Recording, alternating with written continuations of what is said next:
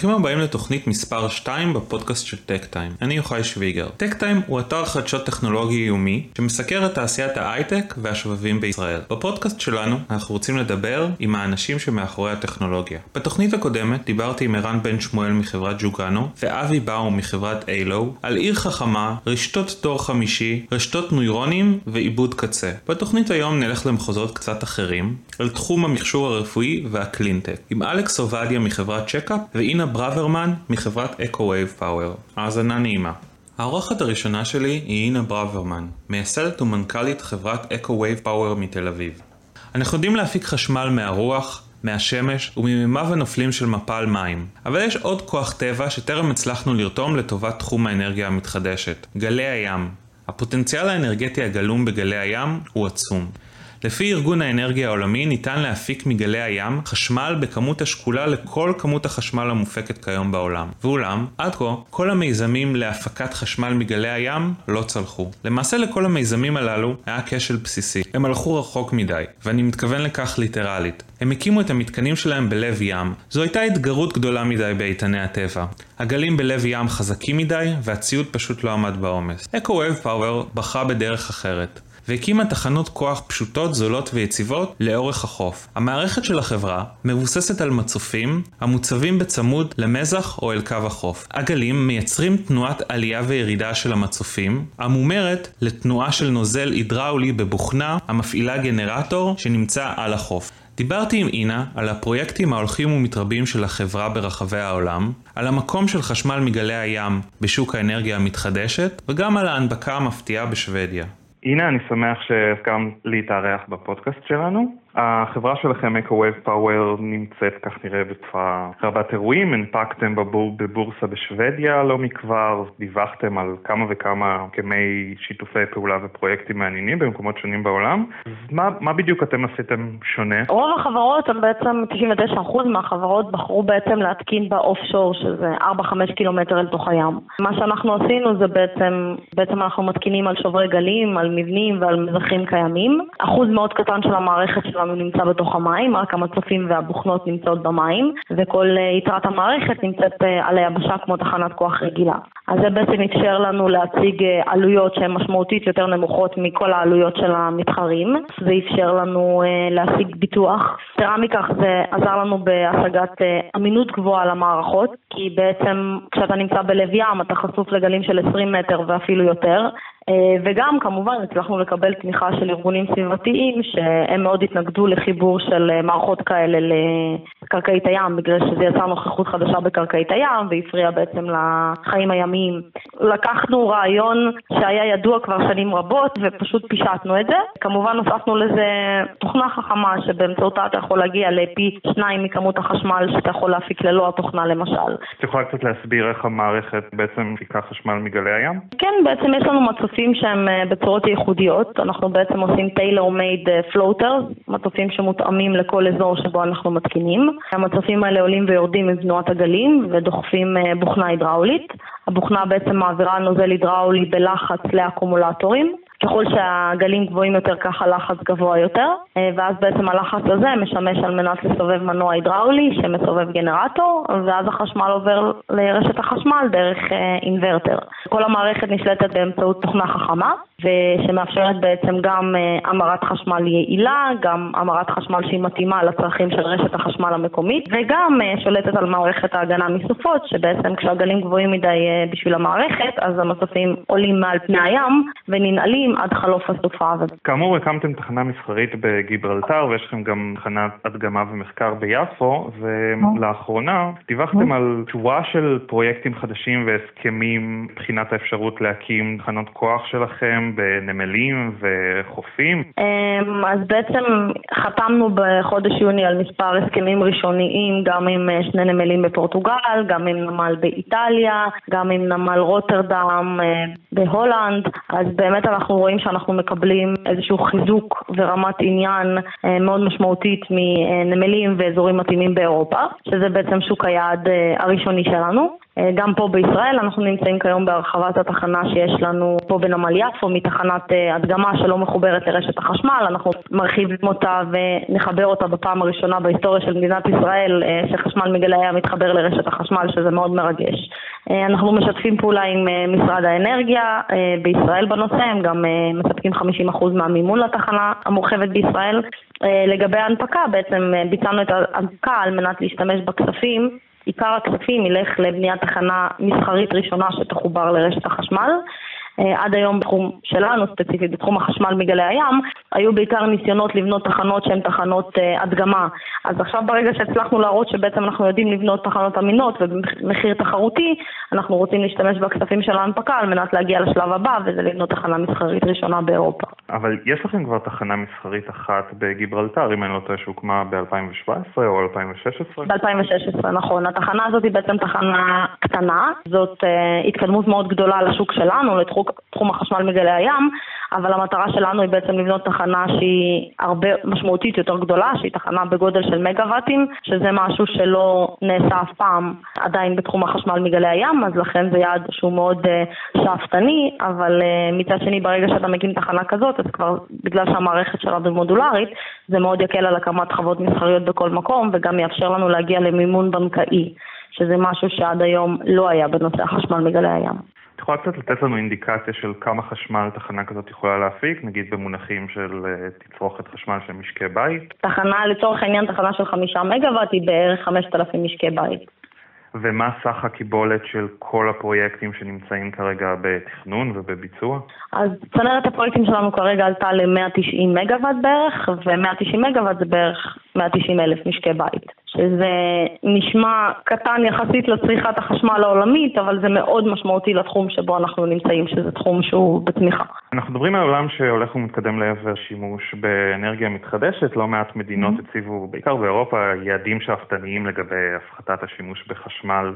שמופק באמצעים מזהמים, אנחנו רואים את שוק הרכב עובר איזשהו שינוי טקטוני לעבר מכונית חשמלית. רציתי קצת לשמוע ממך איפה את רואה את המקום של אה, אנרגיה מגלי הים, שתמעיל של אנרגיה מתחדשת. איפה אני רואה חשמל מגלי הים? כמובן שאני רואה את זה כחלק אינטגרלי מתמהיל האנרגיה המתחדשת העולמי. לפי מחקרים שונים, אה, חשמל מגלי הים יכול לייצר פי שתיים מכמות החשמל שהעולם מייצר כעת. כשנגיע לזה זה יהיה בהחלט אה, הישג מרשים.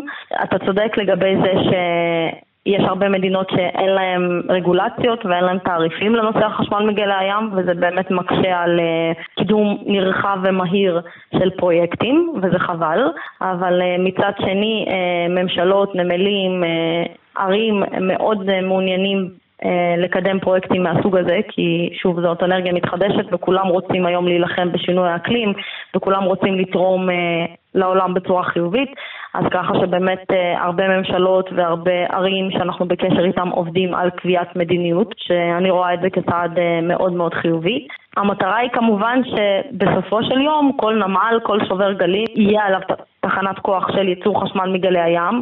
חשוב לזכור שגם סולארי ורוח, כשהם התחילו את, את ההתמסחרות שלהם לפני 15-20 שנה, אה, הם בעצם אה, לא הייתה עבורם רגולציה והמחירים של ההתקנה היו מאוד גבוהים והנצילות והיעילות של המערכת גם הייתה מאוד נמוכה אז uh, בחשמל מגלי הים אנחנו כבר במקום טוב, מכיוון שהמחירים שלנו הם לא גבוהים. החשמל מגלי הים, מה שטוב בו, שהוא בעצם יכול לספק חשמל גם בבוקר וגם בלילה, מה שאנרגיה סולארית למשל לא יכולה לעשות. אז uh, באמת אני רואה, ואני חושבת שהרבה אנשים בקהילה המדעית רואים חשמל מגלי ים כמשהו בעל פוטנציאל עצום, וברגע שבאמת יתחילו להיות מוקמות התחנות המסחריות בגודל של מגוואט הראשונות, אז כבר אנחנו נראה שינוי מאוד משמעותי באימוץ של uh, טכנולוגיה לייצור חשמל מגלי הים בכל העולם. כאמור, כמו שהזכרתי בתחילת השיחה, אה, התחלתם לבצע הנפקה של החברה שלכם בבורסה בשוודיה. תרשי לי לנחש שאתם החברה הישראלית הראשונה שמונפקת בשוודיה. אז רציתי קצת לשמוע למה בדיוק החלטתם להנפיק דווקא בשוודיה, ואולי קצת אה, חוויות ורשמים מהתעודה שיצר המהלך הזה. אז קודם כל בחרנו בשוודיה מכמה סיבות עיקריות. אה, הסיבה הראשונה זה בעצם ששוודיה היא אחת המדינות המתקדמות בעולם מבחינת אה, אימוץ אה, של מקורות אנרגיה מתחדשת. 53% מהאנרגיה שלהם מיוצרת ממקורות אנרגיה נקיים, מתחדשים, שזה מדהים, וזה יוצר גם מודעות גבוהה מאוד בקהילה העסקית ובקהילת המשקיעים. סיבה שנייה היא בעצם שחלק גדול מצבר הפרויקטים שלנו נמצא באירופה, אז להיסחר בבורסה אירופאית הוא בהחלט צעד אסטרטגי עבורנו. שכן זה יוצר איזשהו חיבור בינינו לבין אירופה, חיבור חזק יותר. והסיבה השלישית היא בעצם שהנפקנו הרי בבורסה שהיא בבעלות אה, ובשליטת הנסדק, ובשבילנו אנחנו רואים את הבורסה הזאת כקרש קפיצה מצוין לנסדק האמריקאי. כשהחברה תגדל מספיק, בהחלט אה, אנחנו נבחן את האופציה לרשום את החברה למסחר בשתי הבורסאות. את יכולה קצת לספר על העניין שקיבלתם מצד משקיעים, תקשורת, אה, מקבלי החלטות? קיבלנו כמובן עניין ציבורי, אה, גם בגלל שזאת בעצם, כמו שאתה אמרת, ההנפקה הראשונה של חברה ישראלית בשוודיה. אני חושבת שזה מהלך שגם אה, יגרום לשיתוף פעולה הרבה יותר אה, חם בין ישראל לשוודיה בנושא העסקי, כי עד עכשיו לא היה כל כך שיתוף פעולה ממשלות כמובן אה, מאוד שמחות. אני מניחה שהפכנו לחברה ציבורית בגלל שגופים ציבוריים מאוד אוהבים לעבוד עם אה, חברות ציבוריות בגלל השקיפות שמעורבת ברגע שאתה הופך לחברה שהיא ציבורית. אז אני מניחה שזה יהיה יתרון עבורנו בקידום פרויקטים אה, מול ממשלות ומשרדי אנרגיה בעולם. זהו. בינתיים אנחנו חברה ציבורית רק מספר ימים, אז אין יותר מסקנות, אבל כן. זה מה שיש עד עכשיו. מה, מה הטיקר שלכם? מה הסימול שלכם בבורסה? הסימול שלנו EWP. אוקיי. Okay. טוב, אינה, תודה רבה על השיחה. אני כמובן מאחל לך בהצלחה, ואנחנו נמשיך לעקוב אחריכם ב Techtime. תודה רבה, ואנחנו מאוד שמחים על השיתוף פעולה. להתראות. יום נעים, ביי. האורח הבא שלי הוא אלכס עובדיה, מנכ"ל חברת Check-Cap מעוספיא.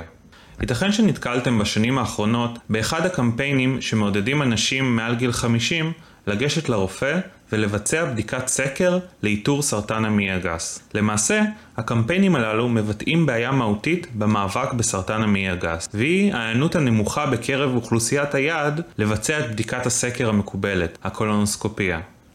הקולונוסקופיה נחשבת לבדיקה מהימנה מאוד, אך היא גם פולשנית, בלתי נעימה עבור הנבדק, וגם מחייבת ריקון של הקיבה. בשל כך, רבים פשוט נמנעים מלבצע אותה, והתוצאה היא שמרבית מקרי סרטן המעי הגס מתגלים בשלבים מתקדמים יותר, כשהטיפול הנדרש הוא אגרסיבי, וסיכויי ההחלמה נמוכים לאין שיעור. Check-Cap פיתחה מערכת אבחונית מבוססת X-ray שנשמעת על גבול המדע בדיוני, מדובר בקפסולה נבלעת, ממש בגודל של גלולת אומגה 3 פחות או יותר, שמסיירת באופן אוטומטי בתוך המעי הגס ומבצעת סריקת X-ray מבפנים תלת-ממדית שמאפשרת לאתר פוליפים טרום סרטניים. בניגוד לקולונוסקופיה, הבדיקה אינה פולשנית, לא מחייבת ריקון של הקיבה, ולמעשה הנבדק יכול להמשיך בשגרת חייו, בזמן שהגלולה מסיירת בתוך המעי הגס ומבצעת את הצילומים. בצ'קאפ מקווים כי הפיתוח יגביר את ההיענות בקרב אוכלוסיית היעד לבצע בדיקת הסקר, וכך יפחית משמעותית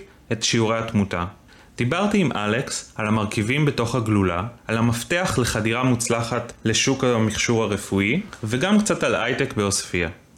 שלום אלכס, אה, רציתי קודם כל להודות לך שהסכמת להתארח בפודקאסט שלנו ולספר לנו על חברת Check-Cap שאותה אתה מנהל. אתם פיתחתם device די יוצא דופן לאיתור פוליפים טרום סרטניים במעי הגס, אבל לפני שנצלול ככה לתוך הטכנולוגיה, רציתי קודם כל לשאול איזה בעיה אתם מנסים לפתור בתחום. אוקיי, okay, אז קודם כל תודה רבה שהזמנתם אותי לפודקאסט. Uh, לגבי הבעיה, אנחנו דנים בתחום שיש בו תמותה מאוד מאוד גבוהה בעולם. אנחנו מסתכלים על העולם הרחב, אנחנו רואים תמותה שמגיעה לכדי 880 אלף בני אדם בשנה, כאשר אה, מקרי הסרטן החדשים, סרטן המעי הגס, הם משהו בסדר גודל של 1.8 מיליון מקרים בשנה. הסיבה לתמותה ולמקרים הרבים מהם של אה, סרטן המעי הגס נובעת מחוסר ההיענות של אוכלוסיית היעד, שהיא בדרך כלל בגילאים שבין 50 ל-75 לבדיקות הסקר. אנחנו למעשה באים עם פתרון שמטרתו לאפשר גילוי מוקדם של פוליפים שהם טרום סרטניים. על פי הנתונים הסטטיסטיים, מה שיעורי ההיענות לבדיקות המקובלות כמו הקולונסקופיה? אם אנחנו מסתכלים על אוכלוסיית ארה"ב, שהיא למעשה האוכלוסייה הכי מבוקרת שקיימת בעולם, אנחנו רואים היענות של בערך 60% לקולונוסקופיה ולבדיקה שנקראת צואה לדם סמוי, כאשר 40% מהאוכלוסייה בארצות הברית, נמדדה כ-80 מיליון בני אדם, לא נענים לבדיקה הזאת, ועל כן התמותה רק בארצות הברית עצמה מגיעה לכדי ה-50 אלף בני אדם בשנה.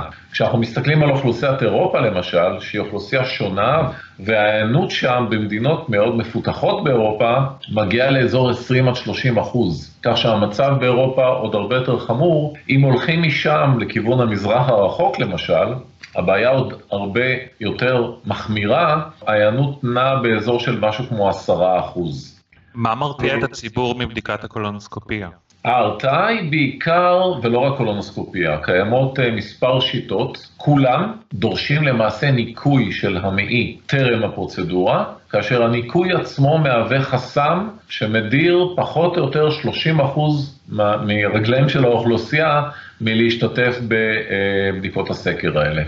אבל ישנם דברים נוספים, בקולונוסקופיה יש גם סיכונים, יש את כל מה שכרוך בבדיקה שהיא קצת מביכה ולא פשוטה ודורשת מהנבדק למעשה לא להיות זמין לחייו הנורמליים, אלא להיות מאוד ממוקד בבדיקה במשך משהו כמו יום עד יומיים עד שהדבר הזה קורה. זאת אומרת, המפתח להורדת התמותה מסרטן המעי הגס הוא מניעתי, המשוואה ברורה, ככל שתהיה היענות גדולה יותר לבדיקות סקר, כך שיעורי התמותה ירדו. נכון, ואני רוצה להדגיש שוב, ההיענות חשוב שתהיה לבדיקה שתאפשר גילוי של פוליפים שהם טרום סרטניים. אנחנו שואפים לאפשר פתרון שייתן לאוכלוסייה תשובה של כן או לא על משהו שהוא טרום סרטני, ועל כן גם מאפשר מניעה. בוא ננסה קצת לצלול לתוך הטכנולוגיה. אתם פיתחתם קפסולה שבעצם המטופל הנבדק בולע אותה, והיא מטיילת ברחבי המעי הגס, אם לתאר את זה בצורה ציורית, ו- ומצלמת אותו מבפנים. אה, על פניו זה נשמע על גבול המדע בדיוני, אז תוכל להסביר לנו ממה בדיוק מורכבת הטכנולוגיה ואיך עובד התהליך? בוודאי. אנחנו מדברים על אה, שני אלמנטים עיקריים שמשתתפים בהליך הבדיקה עצמה, שהם הקפסולה שנבלעת עם אה, מעט מים ומעט חומר ניגוד ועוד כף של סיבים. סיבים, אנחנו מאפשרים דרך הקפסולה יכולת הדמיה ייחודית שלא קיימת למעשה בשום מקום, והיא מאפשרת סקירה של המעי ללא שום צורך בניקוי מוקדם של המעי. העיקרון מבוסס על אקס-ריי שסוקר את המעי, הוא מאפשר למעשה מדידת מרחק מהקפסולה אל דופן המעי, הוא מבוצע בסיבוב שלם של אלמנט בתוך הקפסולה, ולכן מאפשר צפייה של 360 מעלות. הדבר הזה מאפשר מדידת, מדידת מרחק וכמובן בנייה של חתך של המעי בנקודה המסוימת. ככל שהקפסולה מתקדמת בתוך המעי ועוברת לנקודה אחרת, מבוצעות סריקות נוספות שמנוטרות על ידי מערכת שאני תכף אתאר, ולמעשה אנחנו מאפשרים בנייה של תמונה תלת-מימדית של המעי, אשר מאפשרת אחר כך אינדיקציה ברורה לגבי גידול כזה או אחר של פוליפ בתוך המעי. אתם בעצם מודדים את החלקיקים שחוזרים מדופן המעי חזרה אל הקפסולה? נכון. יכולת ההדמיה הייחודית שתיארתי קודם מאפשרת מצב של X-ray שנפלט מהקפסולה לעבר דופן המעי, וקרינה, מדידה של קרינה חוזרת מדופן המעי, כך שהגלאי והמקור נמצאים למעשה באותו מקום. זאת יכולת מאוד ייחודית שלא קיימת באף מכשור רפואי מתחום ה x-ray שלפחות אני מכיר.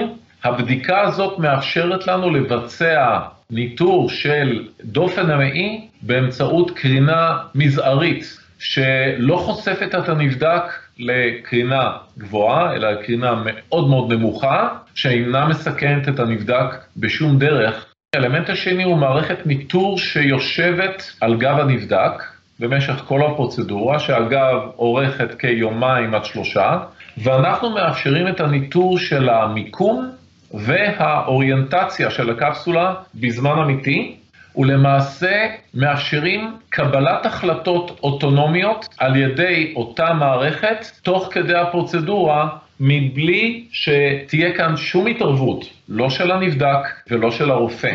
הכניסה לתוך המעי הגס, שהוא למעשה האזור שמעניין אותנו מבוצעת אוטומטית. המידע שנאסף לאורך כל הפרוצדורה נשמר בתוך מערכת הניטור, או מערכת האיכון, ובסוף הפרוצדורה למעשה נטען על אלמנט שלישי שגם אותו פיתחנו, שהיא תחנת עבודה ייעודית לרופא, שמאפשרת בנייה של מיפוי דו ותלת מימד. מהם היתרונות של בדיקה כזאת מבחינת חוויית המשתמש, נקרא לזה ככה? איך, איך זה עוקף את כל הסומים שגורמים להיענות הנמוכה לבדיקות הסקר הקיימות, כמו הקולונסקופיה? המשמעות של הדבר היא שאנחנו נותנים מענה לבעיות שקיימות היום בבדיקות אם מדובר בתהליך הניקוי, אז במקרה שלנו אין צורך בתהליך ניקוי. אם מדובר בפרוצדורה שדורשת מהנבדק להיות תלוי או קשור לאיזושהי קליניקה, אנחנו מאפשרים לנבדק הזה, בתום הבליעה של הקפסולה שאורכת סדר גודל של עשר דקות, להשתחרר לחייו הנורמליים, לחיי היומיום שלו. למעשה אתם כבר נמצאים בשלב אה, מאוד מאוד מתקדם בפיתוח, אתם כבר אפילו קיבלתם אישור שיווק מה-CE. איזה עוד תחנות צפויות לכם בדרך לפני שאתם מתכוונים לצאת אל השוק? בהמשך לקבלה של שיעור ה-CE בתחילת 2018, הגשנו בקשה גם בישראל לאישור שיווק וקיבלנו במחצית השנייה של 2018, כך שגם את זה יש לנו.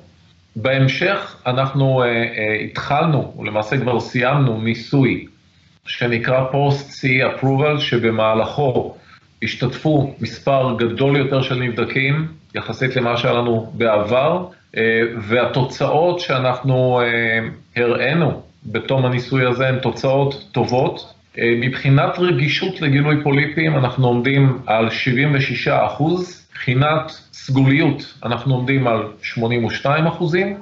מה זה סגוליות? סגוליות היא היכולת שלנו לאשש אה, שלנבדק אין פוליפ. והממצא הנוסף המעניין שהתברר לנו במהלך הניסוי היה, ראינו שיש לנו יכולת לזהות פוליפים שהם גדולים באופן מיוחד, בפוליפים שהם גדולים, לדוגמה 40 מילימטר ומעלה, אנחנו הראינו יכולת זיהוי של 100 אחוז. אנחנו נמצאים כרגע בעיצומו של ניסוי פיילוט בארצות הברית, אחרי שקיבלנו אישור מה-FDA להתחיל את הניסוי, הוא צפוי להסתיים השנה, ולמעשה עם סיומו אנחנו מתחילים את צעדינו כאשר אנחנו כבר מתארגנים לכך לביצוע הניסוי הגדול מה שקרוי הניסוי הפיבוטלי בארצות הברית, שיקיף אוכלוסייה רחבה יותר, ואשר בסיומו המוצלח אנחנו מקווים לקבל את האישור למסחור המערכת בארצות הברית. הדבר הבא שהוא חשוב, אה, מה לעשות, אנחנו בעולם מאוד מאוד כלכלי, זה המחיר. אנחנו חייבים שהמחיר יהיה מה שאומרים שווה לכל נפש, שהוא יוכל להיות מגובה בכל האמצעים של השיפוי שקיימים היום בארץ או בעולם, שאלה אחרונה, אתם יושבים בעוספיא, אני יכול להעיד מגוף ראשון שהסביבה מאוד פסטורלית ונעימה. אה, רציתי לשאול אותך מה האתגר והיתרונות שבניהול חברת אה, סטארט-אפ במקום שכזה. כמו שאמרת, אני חושב שאנחנו יושבים באחד המקומות אה, היפים בארץ, על רכס הכרמל, הרבה מאוד ירוק סביב. היתרון הוא בייחודיות, שזה גם חיסרון, כי יש אולי פחות רישות. עם חברות אחרות. העובדים שלנו אה, הם עובדים שמגיעים למעשה מכל הסביבה. בהחלט שיש אתגר בלנהל חברה במקום כזה שלא נמצא, כמו שאומרים, במרכז או, או סמוך לחברות הגדולות. מצד שני, אני חושב שאנחנו חברה מאוד מאוד ייחודית. אנשים כאן הם שחקני נשמה, אה, מבינים היטב את היעד שלשמו הם עובדים. נהנים מאוד אגב מהאזור, יש לנו כאן אה, לדוגמה קבוצת ריצה די גדולה שרצה למעשה בריצת שטח, כאן בחוץ. אנחנו חברה שמורכבת מאוכלוסייה שהיא גם צעירה וגם מנוסה.